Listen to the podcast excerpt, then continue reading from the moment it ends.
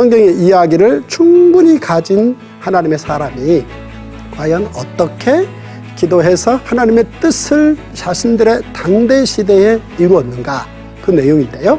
먼저 모세의 기도입니다. 이들이 장자를 죽이신 하나님 또 자기 자신들의 백성이라고 인정해서 출애굽해서 데리고 나가서 60만 명을 한꺼번에 진멸하신 하나님 이렇게 오히려 오해할 거 아니겠느냐 이 부분 고려해 주세요 라고 1년 전 사건을 집어넣고요. 500년 전에 아브라함 사건을 상기시키며 하나님 그거 기억해 주세요. 이렇게 얘기를 하는 거죠. 또 하나는 한나의 기도 이야기입니다. 한나 누굽니까? 기도의 용사입니다. 천년 전에 사라 이야기와 500년 전에 제사장 나라의 나시린법을 묶어서 아들 구하기를 했다. 자, 이렇게 성경 속 하나님의 사람들의 기도 이야기는 하나님의 계시의 말씀을 충분히 묵상하고 하나님의 뜻을 찾고 오늘 내게 주어진 현실 속에서 어떻게 하나님께서 그 뜻을 이루실 것인가를 고민하며 소망한 끝에 하나님께 올려드리는 기도였다. 이런 공통점이 있었다라는 사실을 찾아봤고요.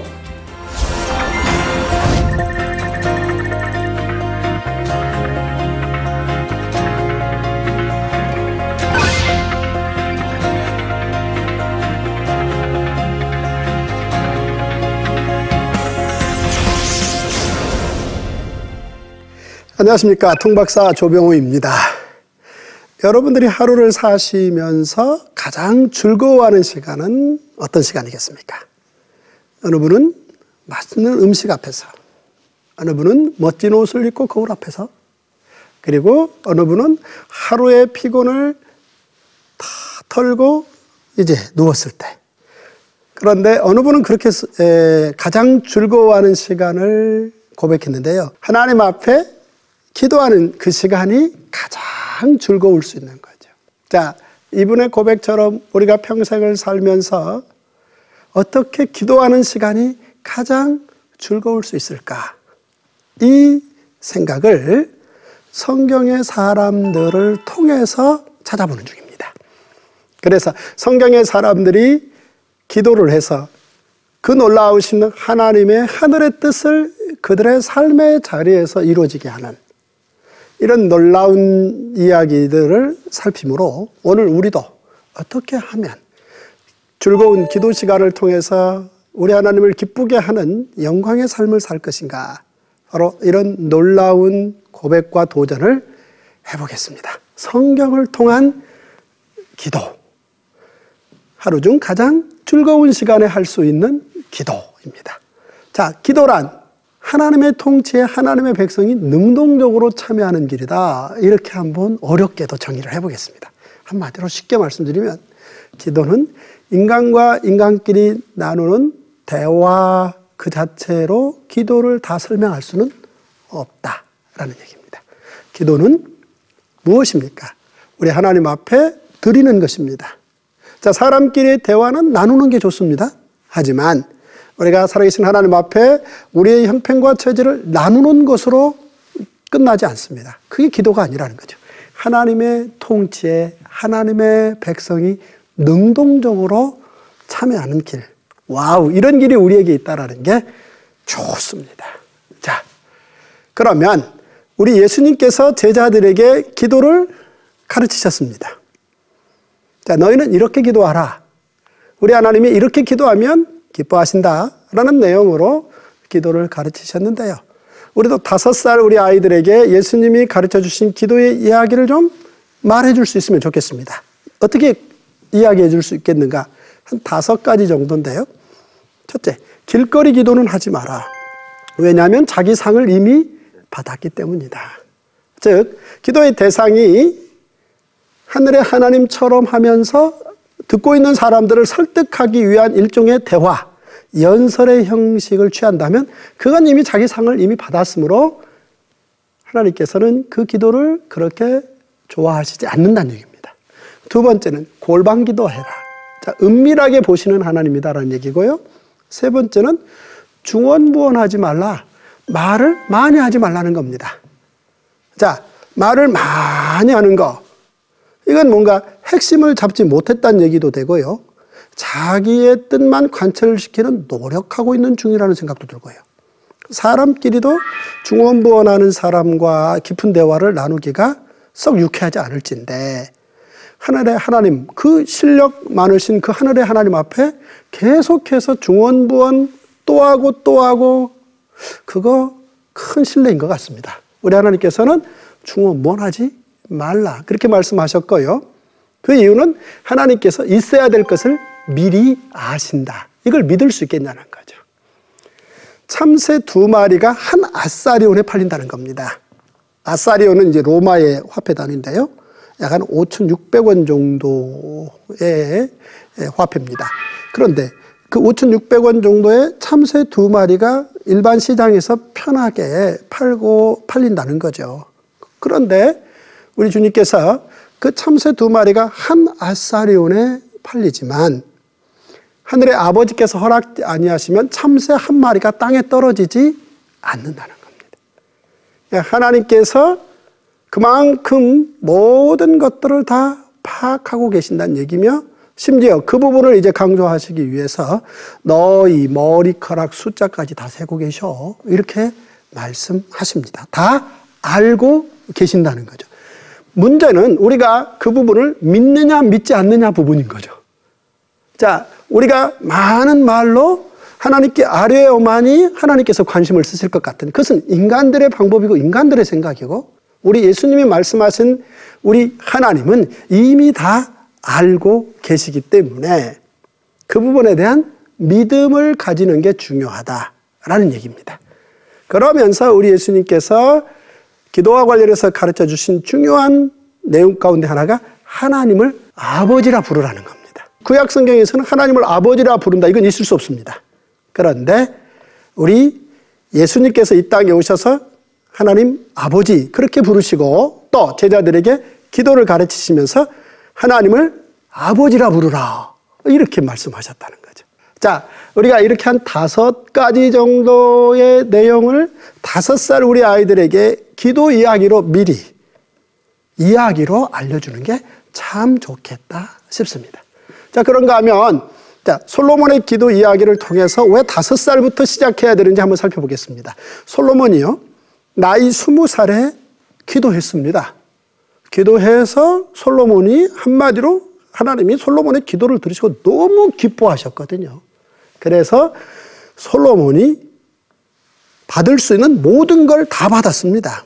솔로몬이 하나님, 하나님 앞에 듣는 마음을 종에게 주사 주의 백성을 재판하여 선악을 분별하게 하옵소서 이 기도를 했다는 거죠. 이 기도를 들으신 하나님께서 기도 내용을 놓고 너무 기뻐하셨다는 거죠.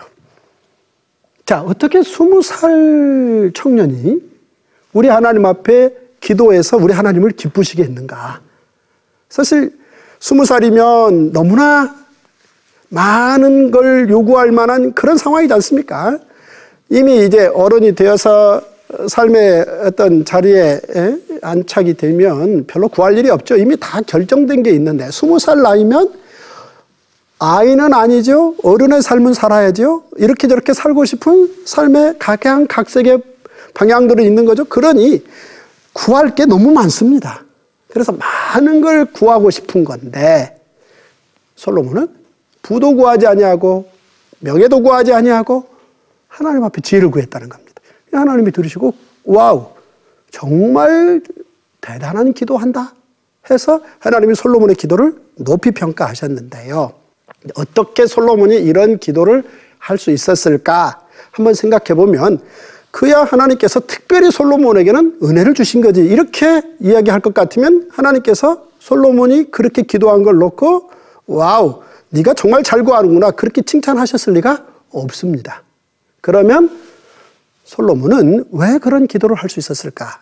우리가 충분히 미루어 짐작할 수 있는 건 그는 이제 한 다섯 살쯤부터 즉 자기 뜻이 관철되기 관철시키려고 하는 그런 다섯 살 나이 무렵부터 한 15년 정도, 20살까지 자기 아버지의 기도하는 법, 모세의 기도하는 법, 아브라함의 기도하는 법 등등 자기 아버지의 기도 모범과 그리고 성경에 그 이전에 기록된 수많은 계시의 말씀인 기도 내용들을 충분히 공부했을 거라는 거죠.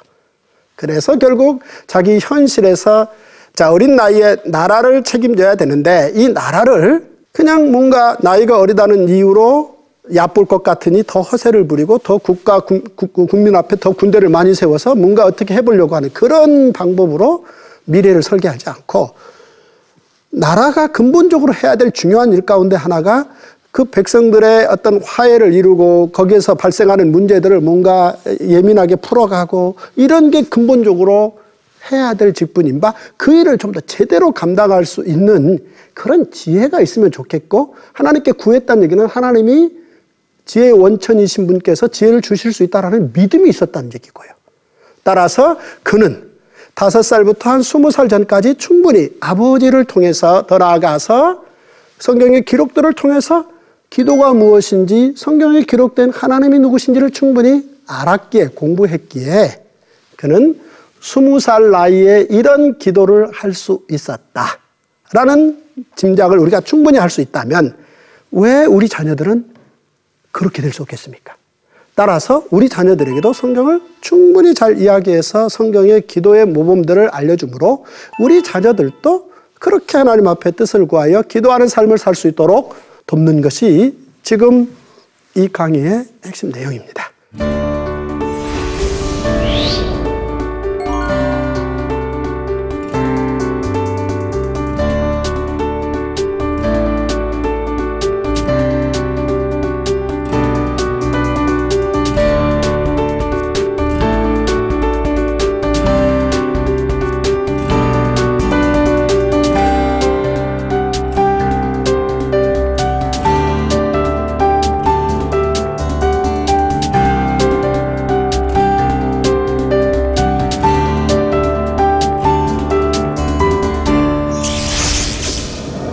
그러면 샘플을 또 하나 살펴보겠습니다.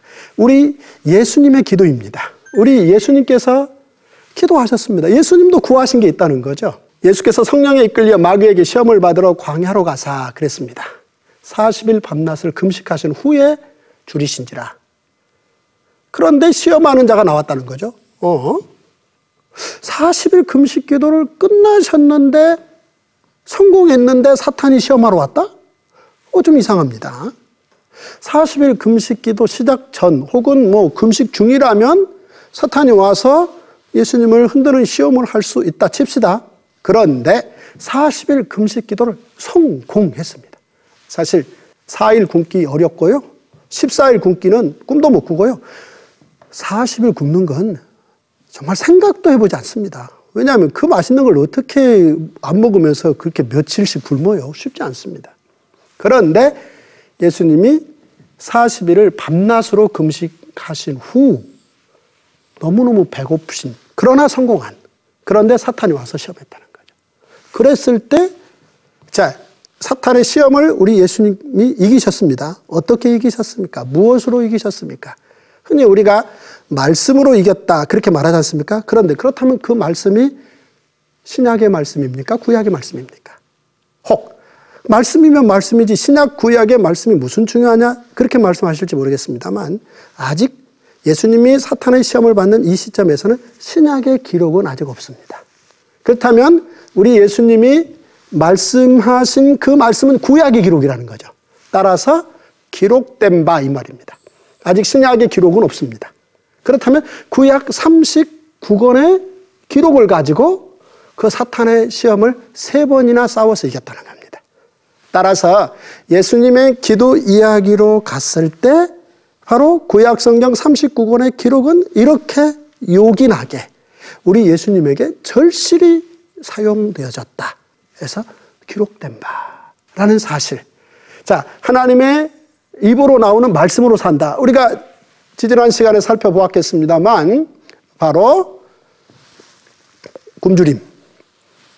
우리 하나님께서 모세와 만나 세대들을 줄이게 하신 후 배고픈 상태에서 자기들이 배고프다는 이유로 이웃 백성인 모압이나 암몬이 아무 잘못도 없는데 가서 양식을 훔쳐다가 먹어서 결국 자기 민족주의, 민족 우월주의로 그것을 모든 것을 정당화시키는 그런 나라의 방향으로 갈 것이냐. 아니면 정말 제사장 나라의 사명 한 민족이 모든 민족을 복을 받게 하는 어떤 상황에서 굶주림이 와도 하나님의 그 꿈을 같이 꾸겠다는 그런 소망의 꿈을 꾸고 그 상황을 넘어가려고 하는 바로 그런 제사장 나라의 꿈으로 말씀으로 가느냐. 자, 이 부분에 대한 기록이 있지 않습니까? 바로 이 기록을 우리 예수님이 신명기의 기록을 가져다가 쓰신 거죠. 쓰시면서 하나님의 나라를 놓고 어떤 배고픔 속에서도 반드시 궁극적으로 그 길을 가는 십자가와 부활까지 달려갈 길 달려가는 그 기도의 이야기를 우리가 여기에서 이렇게 살펴볼 수 있었던 것입니다. 한마디로 말해서 우리 예수님의 기도는 1500년 전의 기록인 신명기와 지금 하나님 나라를 앞두고 하나님 말씀으로 시험을 이기신 이야기다. 자, 이렇게 살펴볼 수 있겠습니다. 자, 또 하나. 우리 예수님께서 기도하신 적이 있습니다. 즉, 겟세만의 동산에서 기도하시고요. 그 다음 우리 예수님이 바로 대제사장과 장로들이 보낸 세력들에 의해서 묶였습니다. 가론 유다의 그 싸늘한 키스와 함께 우리 예수님의 팔이 뒤로 묶였습니다. 자, 급한 상황에서 베드로가 오 이건 아니지 싶어서 베드로가 이 어부지 않습니까? 어부는 이렇게 늘 필요한 필요용 상시 그 사스미 칼을 아마 놓고 다녔던 모양인데 그걸 딱 꺼내서 책임자의 귀를 잘랐습니다. 그러시면서 하시는 말씀이 칼 가지는 자는 다 칼로 망해. 이거는 뭐 가벼운 교훈입니다. 그 다음에 우리 예수님이 하시는 말씀이 너는 내가 내 아버지께 구하여 즉 기도할 수 있다는 거죠. 지금 열두 군단 더 되는 천사를 보내게 할 수 없는 줄로 아느냐? 자, 여기에서 이제 군단이라는 말과 천사라는 말인데요. 군단은 로마 병영 제도로서 4,800 내지 6,000까지입니다. 그리고 12군단이면 약 한 7만 명 정도. 거기에 이제 하나님의 수종들은 천사니까요. 7만 명 정도 되는 하나님의 천사들이 내려오면요. 로마 제국의 호수는 한순간에 소유권이 예수님으로 바뀌는 겁니다. 자, 그렇게 하실 수 있다는 거죠. 자, 그러면 할 수 없는 줄로 아느냐? 이겁니까? 할 수 있다죠. 할 수 있다.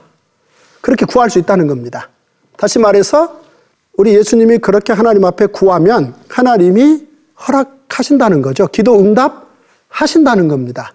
그런데 우리 예수님이 그렇게 안 하시겠다는 겁니다. 그 왜 안 하시겠다는 건가? 만일 그렇게 하면 이겁니다. 만일 열두 군단의 천사들이 기도의 응답으로 내려와 버리면 그러면 이런 일이 있으리라 한 성경이 어떻게 이루어지겠느냐 이 말입니다. 이게. 이런 놀라운 성경의 하나님의 뜻이 구약 성경을 통해서 하나님이 밝히신 뜻이 계속해서 이런 고통의 상황을 통해서라도 진행되어야 된다. 라는 이야기를 우리 예수님은 베드로에게 말씀하시는 겁니다. 자, 여기에서 와우, 이 기도라는 이 기도가 이렇게 놀라운 건가? 자, 하나님 앞에 기도를 드린다는 거 그만큼 중언부언하지 말고 그만큼 기록된 성경을 충분히 읽고 그 기록을 통해서 하나님이 어떤 뜻을 가지시고 세상을 경영하시는지를 깊이 들여다봐야 되는가라는 부분에 대해서 다시 한번 우리에게 큰 가르침을 주고 있다라고 봐야 되지 않겠습니까? 자, 응답 중요합니다. 그런데 그 응답보다 더 크게 우리 하나님께서 이미 가지고 계신 하나님의 뜻, 이게 무엇인지를 좀 더 많이 알려고 우리가 엎드리는 것. 이 부분 참 중요하다는 얘기입니다. 자, 그리고 나서 우리 예수님께서 다시 무리에게 말씀하십니다. 자, 베드로에게는 그렇다 칩시다. 이 무리라는 것은 이분들은 이제 칼, 몽치, 강도를 잡는 것처럼 와서 예수님을 체포하려고 했던 겁니다. 자, 이런 상황에서 우리 예수님께서 그 무리들에게 한 말씀 하시는 겁니다. 내가 날마다 성전에 앉아서 앉아 가르치되 너희가 나를 잡지 아니하였도다. 그러나 이렇게 된 것은 다 선지자의 글을 이루려 함이라. 자, 이 무리들의 표정이 어떻습니까? 누가 물어봤어? 이런 표정입니다. 아무 관심 없다는 거죠. 그저 예수님을 묶어서 끌어가면 되는 거지? 누가 물어봤느냐? 그런데 예수님께서는 이 시끄러운 상황에서 이 말씀을 하시는 겁니다. 왜 지금 이 밤에 이러는 줄 아느냐? 이거는 너희들이 계획을 잘 짜서 나를 급습해서 내가 꼼짝 못하도록 잡아가는 너희들의 능력 문제가 아니다. 그리고 너희들이 그런 계획을 세웠다면 내가 지금 당장 하나님께 기도해서 열두 군단 천사가 내려와서 너희들을 두렵게 만들어서 이 상황을 해체할 만한 능력이 없는 문제가 아니다. 기도 응답이 없을 것 같아서 요청하지 않는 것도 아니다. 다만 선지자의 글이라는 거죠. 이 구약의 선지자들 있지 않습니까? 이들의 writing, 이들의 글이 그렇게 중요하다는 겁니다. 따라서 우리 예수님의 40일 금식기도 그 시점이나 또 이 시점은 예수님의 3년 사역의 마지막 시점이지 않습니까? 바로 이 시점이나 구약의 글, 선지자들의 글, writing입니다. 기록된 바입니다. 이 부분을 놓치면 예수님의 기도 이야기를 제대로 깊게 들어갈 수 없다는 얘기입니다.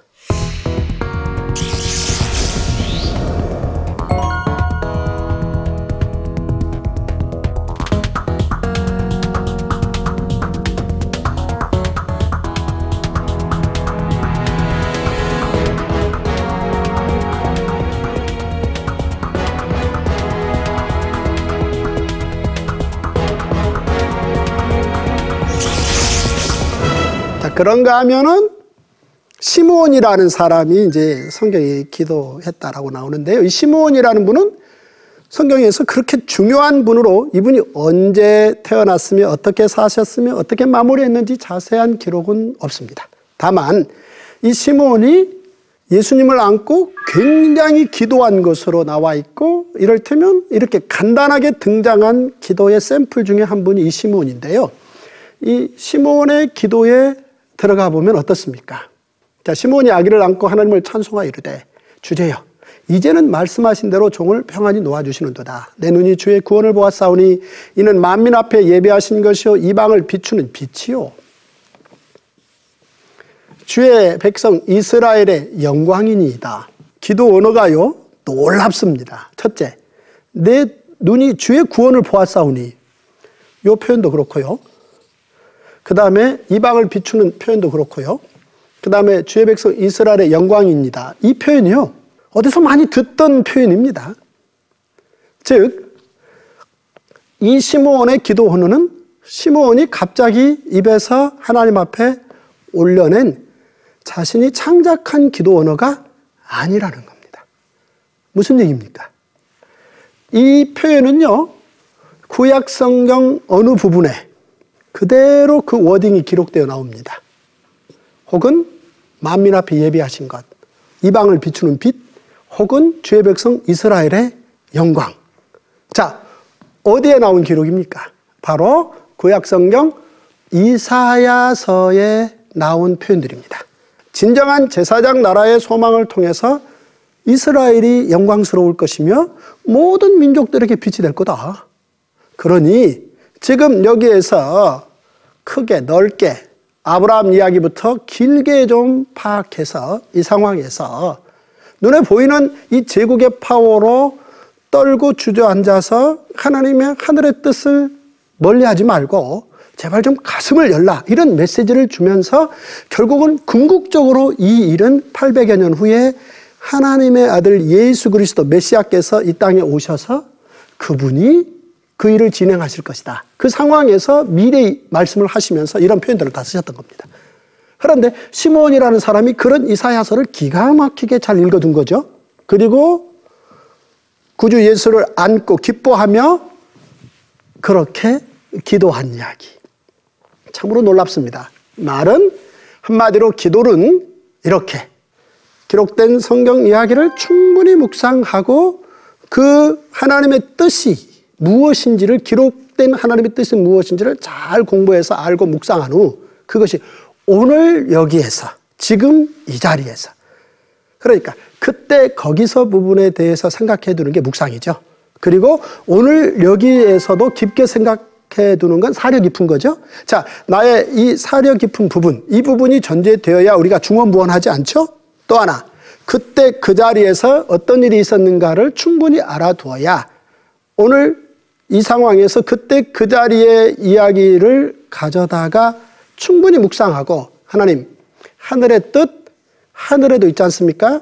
그 뜻이 오늘 이 상황에서 나를 통해서 이루어지시기를 원합니다. 참새 두 마리가 하나 시려온에 팔리나 아버지 하나님께서 허락지 아니하시면 그 한 마리도 땅에 떨어지지 아니하신다고 말씀하신 아버지 하나님. 지금 저의 삶의 자리도 하나님의 허락과 하나님의 관심과 관찰 속에 있지 않습니까? 하나님 어떻게 할까요? 하늘의 뜻이 오늘 이 자리에서 나에게 이루어지기를 소망합니다. 자, 이렇게 기도하라 라는 얘기 아니겠습니까? 즉 시므온의 기도는 800여 년 전의 이사야의 이야기와 지금 주의 구원을 보고 하나님을 찬송하기 기도다. 자, 이렇게 살필 수 있겠습니다. 성경을 통한 기도하기. 자, 무슨 얘기입니까?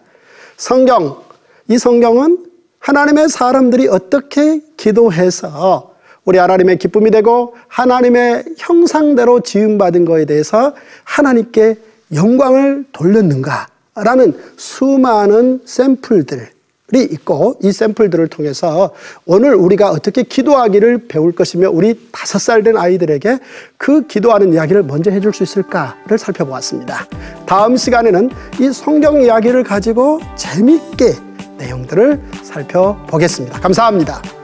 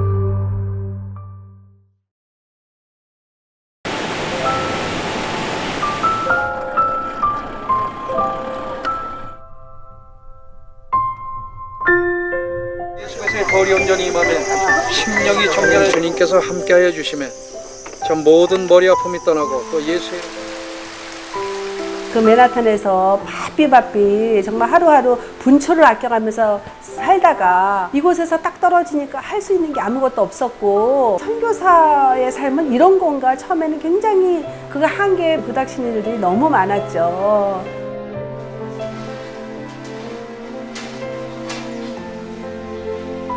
하나님 내가 왜 여기 있죠? 외로운데? 아, 그러니까 하나님께서 그냥 너는 거기 있음으로써 내가 어떻게 하는 거를 어, 너는 그냥 보기만 하면 돼. 너는 그냥 거기 있는 것이 선교사야.